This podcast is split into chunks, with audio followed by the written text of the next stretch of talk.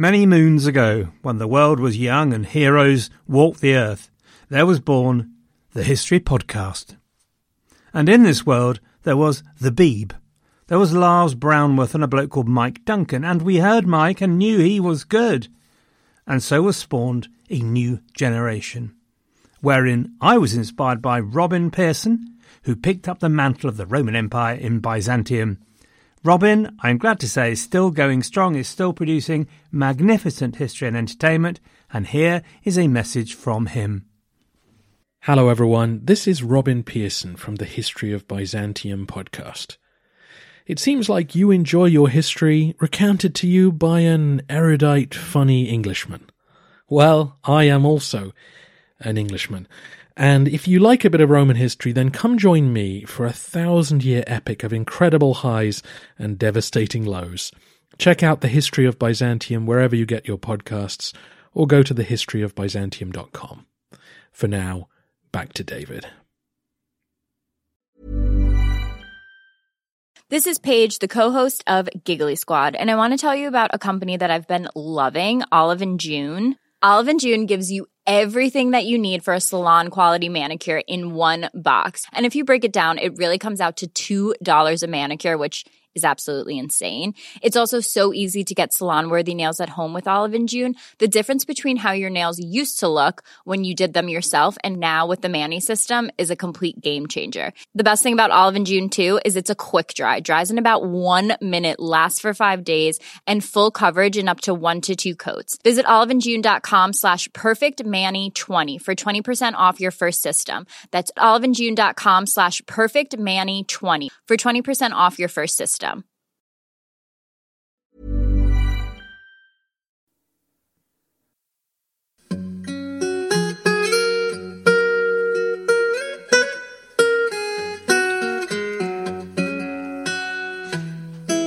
Hello, everyone, and welcome to the History of England, episode 212 Pleasure and Liberty. Let me just remind you all that I'm a proud member of the Agora Podcast Network. To find out more, please go to the Agora Podcast Network.com website and find out more about the delicious smorgasbord of podcasts available.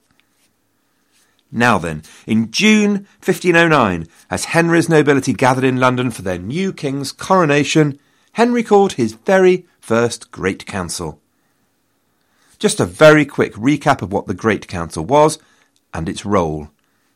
The Great Council is essentially the same as the Magnum Concilium that's been a feature of the English kingdom since the days of Billy the Conk, and indeed, you might argue since the days of the Anglo-Saxon kings and their witan, the wise men. It's not an official organ of state such as we might recognise today with a secretariat and terms of reference and all that sort of thing. It's simply the king and his great men gathering together for a wag of the collective chin. The king fulfilling his responsibility to consult before going off and doing pretty much exactly what he pleased. You might remember that the peerage by this stage is pretty much restricted to 60 families. 60, a tiny, tiny percentage of the population of England, somewhere around 2 to 2.5 million. You might note that the wider group of what you might call the gentlemen of England was itself only about 2,000 households. So that's knights, and people not formally knighted but behaving as though they could be, or, frankly, just people who look and sounded like gentlemen with a coat of arms. I tell you this to remind you of just how lucky you are to be living in 2017. Nope, I tell you this to remind you that we're talking about a really small group of people here, of interbred families who knew each other pretty well and all their lineages. By the way, while we're on it, Andy asked me a question about the nomenclature of the peerage, which I really couldn't answer, but which prompted me to say something to help clarify. All the peerage were barons. Please note that the nobility in this context does not include the 2000, the knights and the gentlemen. We're talking just the top 60 families here. So all these peers could be addressed as lord. But you'll notice that since the conquest you could be earl of pretty much anywhere, it's not like the alderman of the Anglo Saxon state, which was a territorially based office. So, if you were alderman of Berkshire, for example, that was the extent of your authority, and that was probably where you lived. The Earl of Warwick's main estates came from the Earl of Salisbury, for example. Salisbury is in the south of England. The Earl of Salisbury's estates were mainly in the north of England. So, see what I mean? Billy the Conk, when he first arrived, parcelled out England to his companion robbers and despoilers, and he made sure that he gave them land all over the place in little bits. So, he might make me Baron Crowther and give me a bunch of land in little bits all over the place. Then, if he made me an Earl, I'd go away and pick a name I fancied. The name wouldn't mean that that was where all my land was, but it's likely there had been some connection. So maybe the founder of the peerage had their main castle there or something like that. The point I then wanted to mention is that the peerage acquire multiple titles, which leads to massive confusion. So, Warwick the Kingmaker was a good example. His father was the Earl of Salisbury. But Warwick then acquired his title through marriage to Anne Beauchamp, who was the only remaining Warwick descendant, no blokes left. Then Warwick's dad, the Earl of Salisbury, died. So then the Earl of Warwick was also Earl of Salisbury. The reason I mention this is nomenclature and trying to help you remember who's who. So, for example, let us take Thomas Howard, born in 1443 and the son of Jack of Norfolk, be not too bold, for Dickon thy master is bought and sold, the Duke of Norfolk, who fought for Richard III. Actually, the Howards are stripped of their title of Norfolk for a while, though it was restored to them in 1513. But essentially, when sons are born into noble families, they were often given one of the other title their family owned, if they owned multiple. So in 1513, Thomas Howard is known as the Duke of Norfolk. His son, also Thomas Howard, is called the Earl of Surrey while his dad is alive, because that's another title that the Howards own. When dad dies in 1524, Thomas Younger changes from being Earl of Surrey to being Duke of Norfolk. I.e., he uses what they consider to be the senior title when he's the head of the family. That's a lot of waffle. That really hasn't helped. But if the same question was in your mind, there you are and to explain the hideous, confusing thing that you not only have to remember a lot of names, you also have to remember that very often that name changes over time. The same bloke will have more than one name as he goes through his life. What can I say? Sorry seems to be the hardest word. But sorry, on behalf of the English nation. Anyway, back to the Great Council. Despite the fact that there were only 60 noble families, the Great Council was not a good institution for getting anything done. In Henry VII's reign, there were about 120 individuals who at one stage had been part of the Great Council. So Henry VII had formed his own private or privy council of the men who really did get things done, his loyal, dependent, largely non-noble bureaucrats like Thomas Lovell, Richard Fox, Empson, Dudley, those kind of guys. They were lawyers, gentry, churchmen, that sort of thing. But this Privy Council was little p, little c, it met behind closed doors, didn't have a secretariat or a minute book or that sort of thing. It was, again, not an official organ of state, it was just the king and his crew. It is an institution that Thomas Cromwell will change forever. But not yet. Thomas Cromwell at this point is a soldier of fortune on the continent, a young man of 24, being, in his own words, quote, something of a ruffian. The first Great Council is significant for what came out of it, but it's also significant for the first appearance of faction, which, as we discussed last time, will be such a feature of significant parts of Henry's reign. Henry's father left behind him some of the most trusted and experienced councillors that he had had. Notable in particular among them were the Bishop of Winchester, Richard Fox, Thomas Lovell, and the Archbishop of Canterbury, William Warham, remained as Chancellor. These men were mm, not in the first flush of youth, shall we say, 62, 61, 59, respectively. Obviously, there's nothing wrong with that, nothing wrong at all. They were able to bring their wisdom to bear rather than the callow hormones of youth. I would myself appreciate the odd hormone of youth, but never mind, I'll have to wait for wisdom to arrive instead. These men also brought with them the policy and attitude of their old master, Henry VII. That attitude was to watch the pennies, and the pounds would look after themselves. But since you're watching the pennies, you might as well keep your eyes stuck to the pounds as well.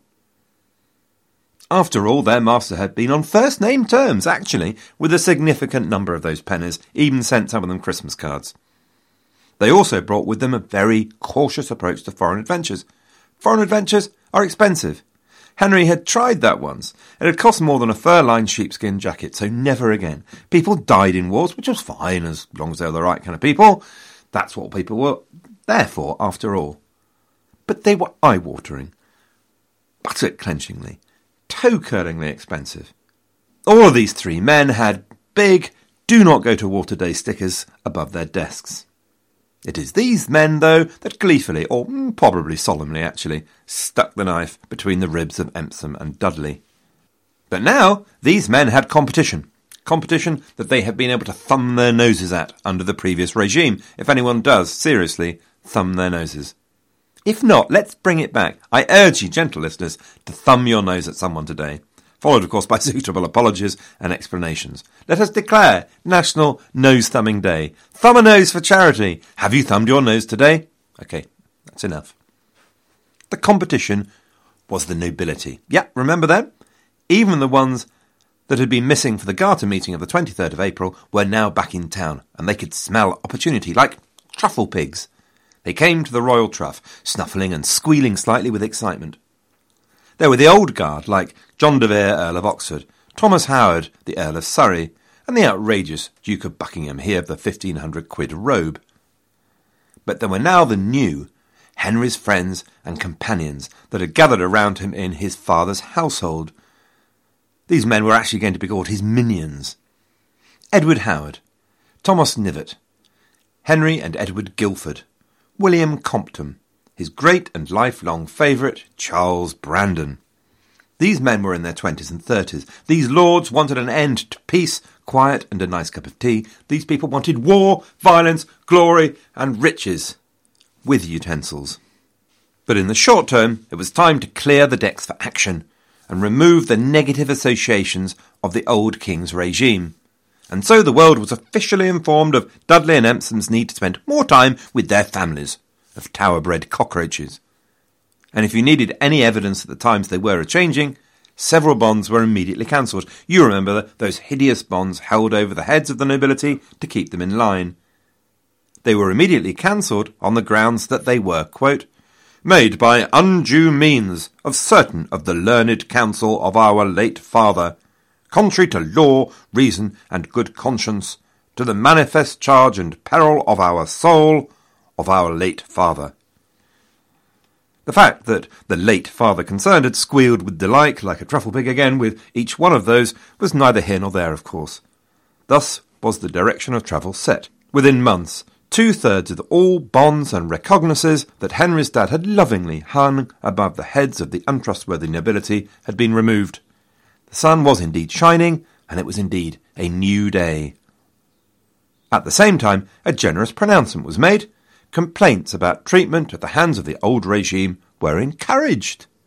Now, owning up to mistakes and encouraging criticism is pretty rare in this day and age. Back then, it was, well, it was jaw dropping. Now, of course, Henry soon got bored with the stream of complaints, did precious little about them, and got so cross he had Dudley and Empson executed. But nonetheless, it is, I am told, the thought that counts.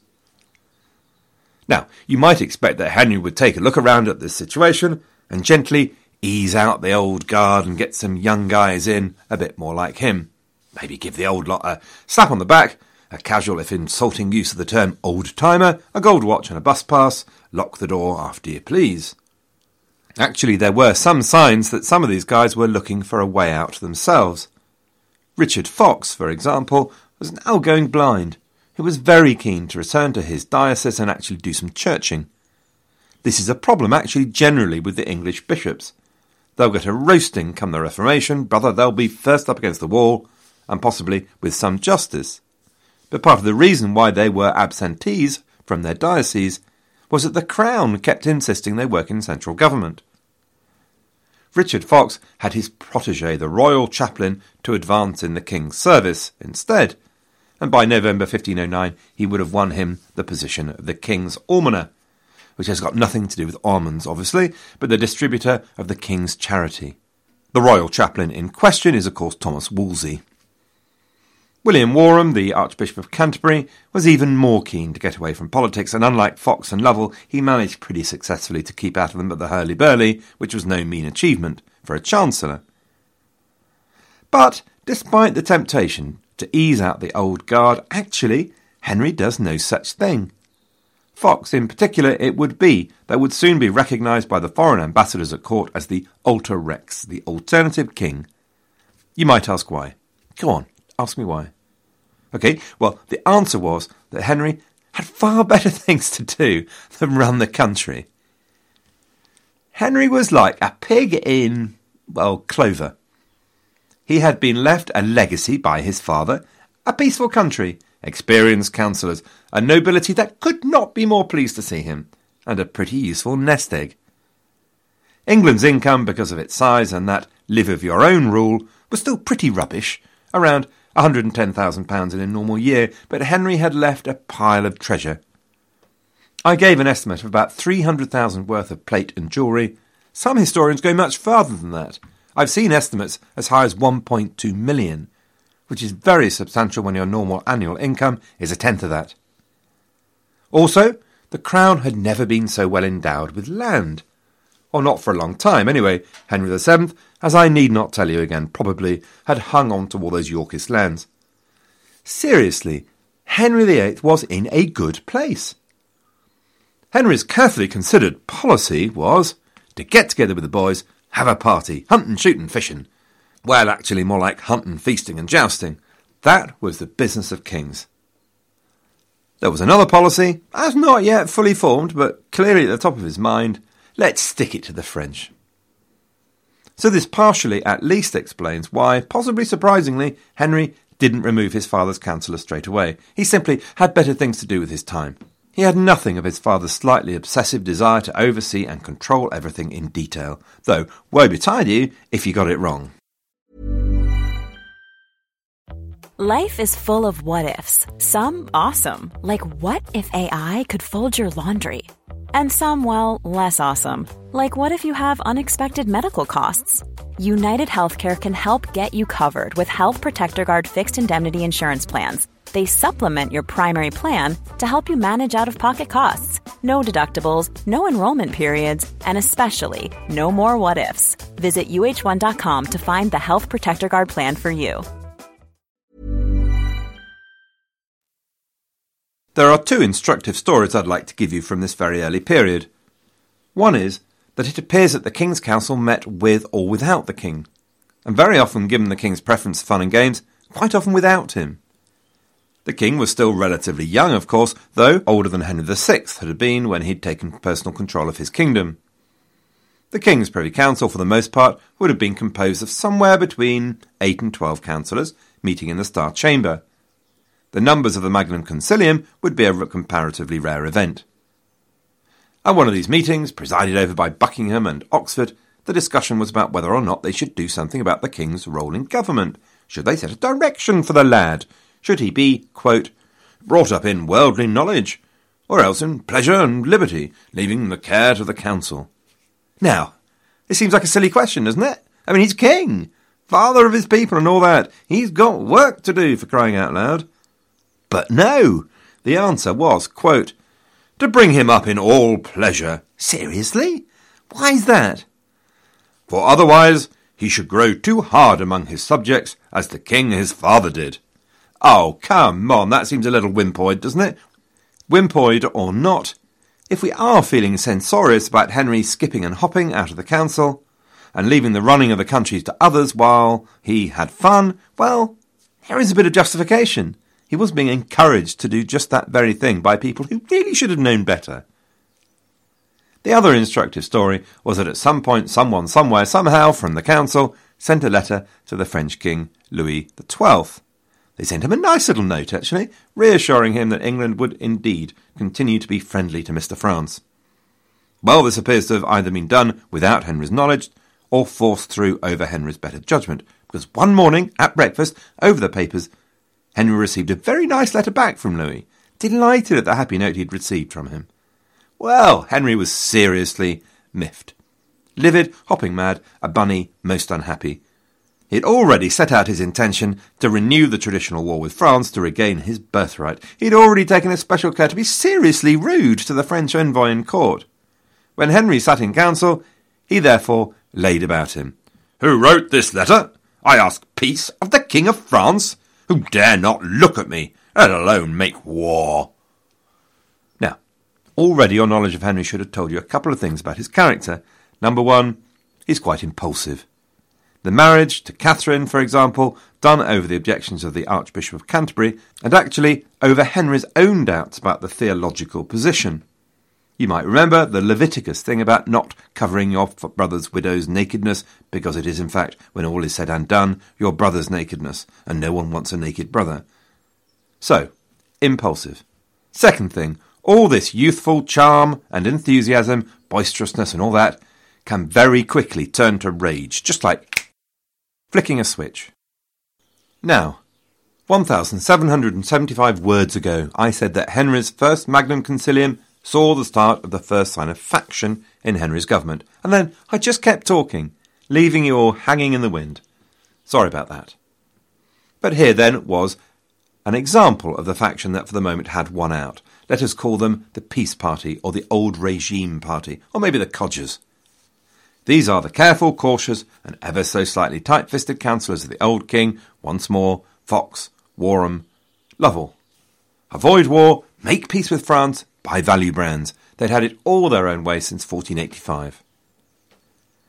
And now, flooding into positions of influence, had come the young minions, the young scions of the nobility Henry Stafford, Thomas Knivett, Edward Neville, Thomas and William Parr, Thomas Boleyn, Edward and Henry Guildford, Charles Brandon, Edward Howard, and among these some not so high-born but nonetheless close to the king, such as William Compton. Now, this is just a list of names to you, though some of them we've introduced before, and if you don't recognise the name of Neville, well, shame on you. But if you hop along to the website, thehistoryofengland.co.uk, you can see a post with some brief biographies, and some pictures where we have them, so you can remember some of these names. In October 1509, Henry set up his Company of Spears, a bodyguard of fifty men dressed in cloth of gold. Charles Brandon was one of them. Henry Bourchier, the Earl of Essex, was made the captain. All of them had to swear an oath of loyalty. Nice. Bunch of mates. But just to make sure you have a bunch of mates that don't take the mick out of you, they have to prat around in costume and swear an oath of loyalty to you. Must remember that approach. The serious point about faction at this point, then, is not only that the lines were drawn between a peace and a war party, but also that there was essentially at the moment no head. So, as these parties struggled to resolve their differences and agree a policy, the King's Council was effectively paralysed because it needed an arbiter, a king, essentially. And the king was off having a party. I think it might have been Alastair Campbell, an English politician, for those of you outside the UK, who coined the phrase punching the bruise. And I had been punching the bruise that our young lad, King Henry, was having a good time. You may feel that the bruise is now painful enough and well enough formed. But I'm sorry to say, a little more punching is needed.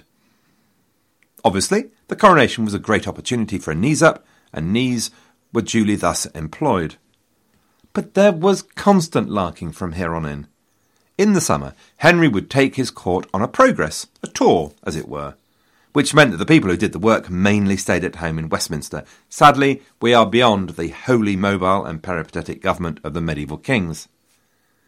During that first summer, Catherine became pregnant, and everyone was told in November 1509 everyone was really happy. Really, everything was going Henry's way.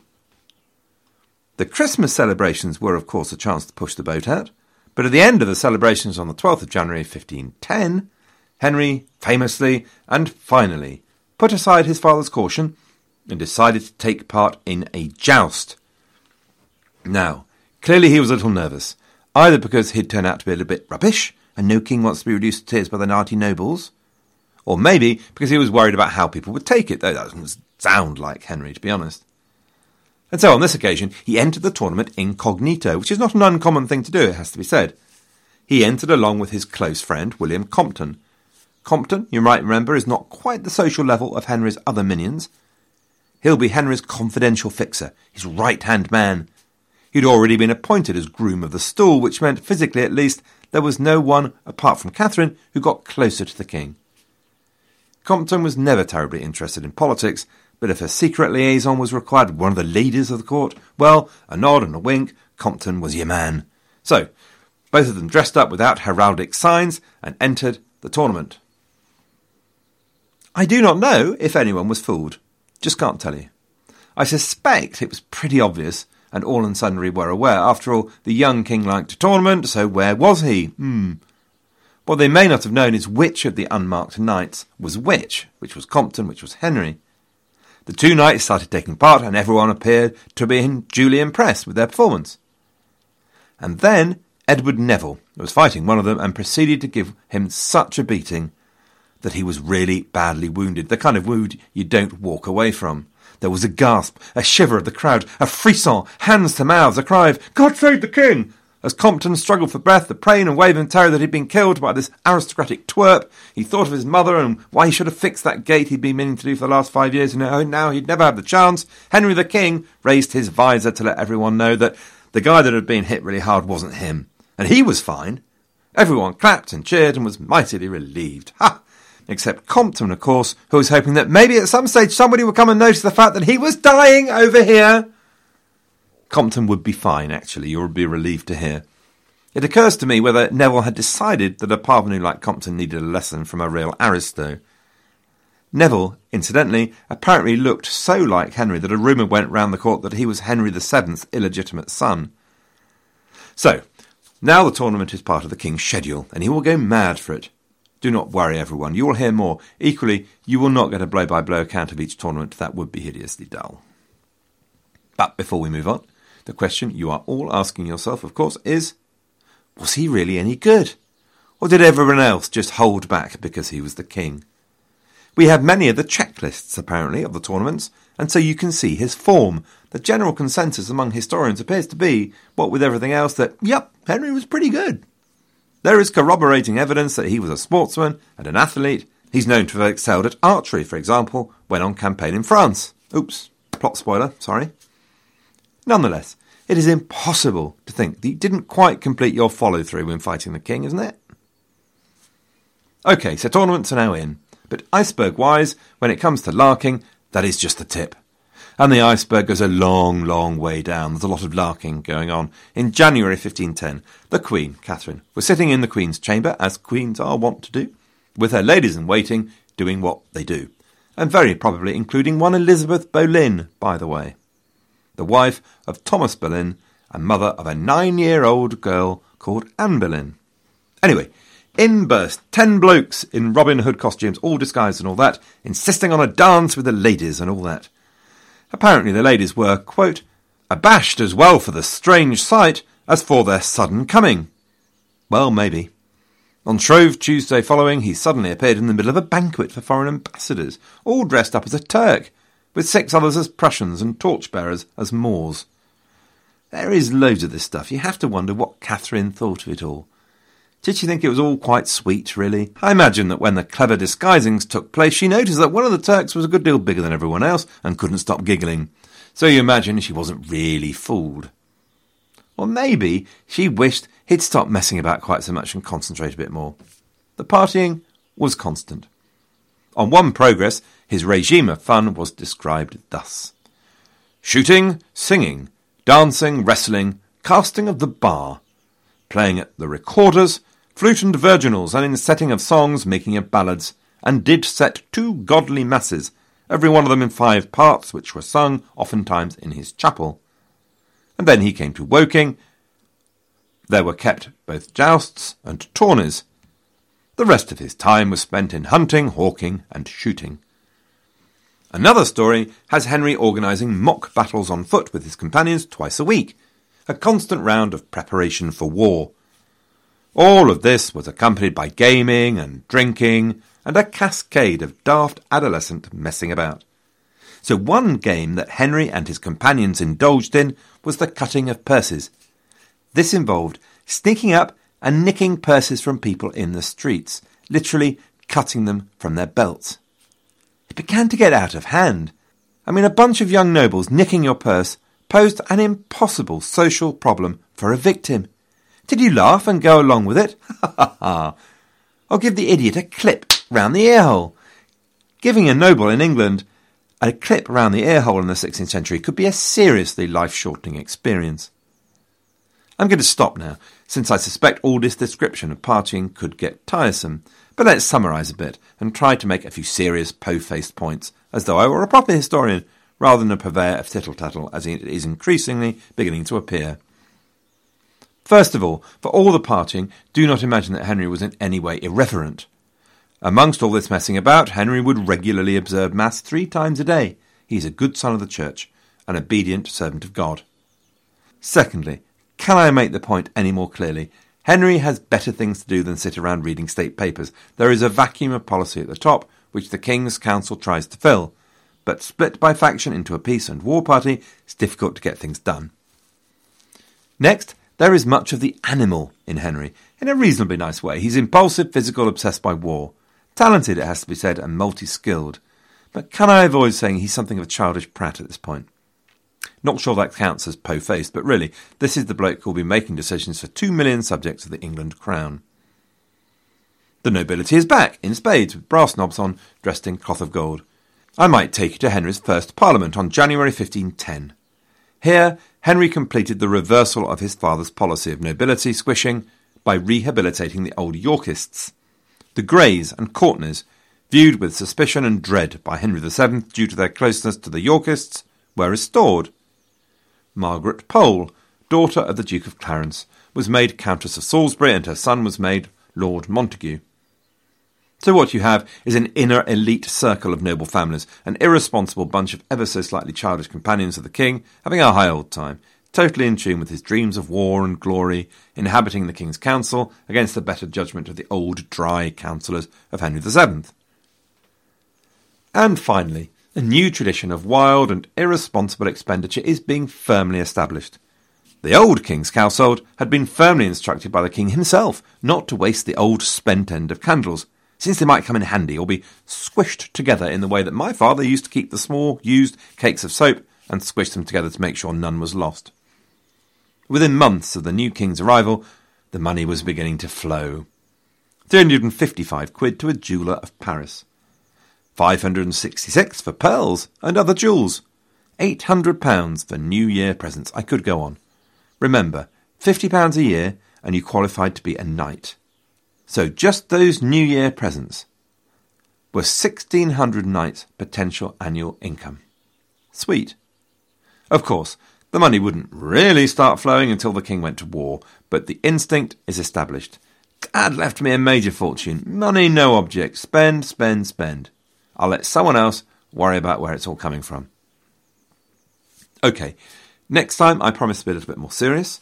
We'll talk about some events that were pretty serious for Catherine and have a hack at the main preoccupation of the King's early years war. However, before that, next week we'll have a guest episode from David McLean about the Shakespeare controversies, an episode honourable members heard a few weeks back. Was Shakespeare really Shakespeare, or rather, did he really write those plays? Welcome back, David. So it'll be two weeks before we come back to Henry and his love of war. Until then, gentle listeners, thank you very much for your kind attention. Good luck and have a great fortnight.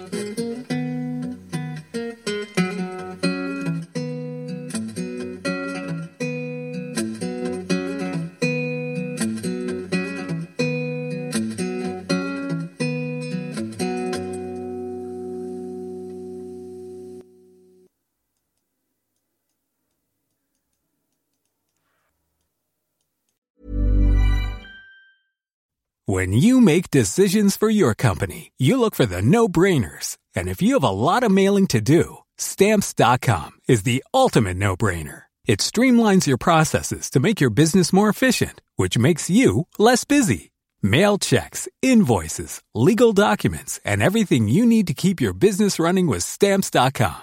Seamlessly connect with every major marketplace and shopping cart. Schedule package pickups and see your cheapest and fastest shipping options from different carriers with rates up to 89% off USPS and UPS rates. And with the stamps.com mobile app, you can take care of mailing and shipping wherever you are. Make the same no-brainer decision as over 1 million other businesses with stamps.com. Sign up with code program for a 4-week trial plus free postage and a free digital scale. No long-term commitments or contracts. That's stamps.com. Code program. When you need mealtime inspiration, it's worth shopping Kroger, where you'll find over 30,000 mouthwatering choices that excite your inner foodie. And no matter what tasty choice you make, you'll enjoy our everyday low prices, plus extra ways to save, like digital coupons worth over $600 each week. You can also save up to $1 off per gallon at the pump with fuel points. More savings and more inspiring flavors make shopping Kroger worth it every time. Kroger, fresh for everyone. Fuel restrictions apply.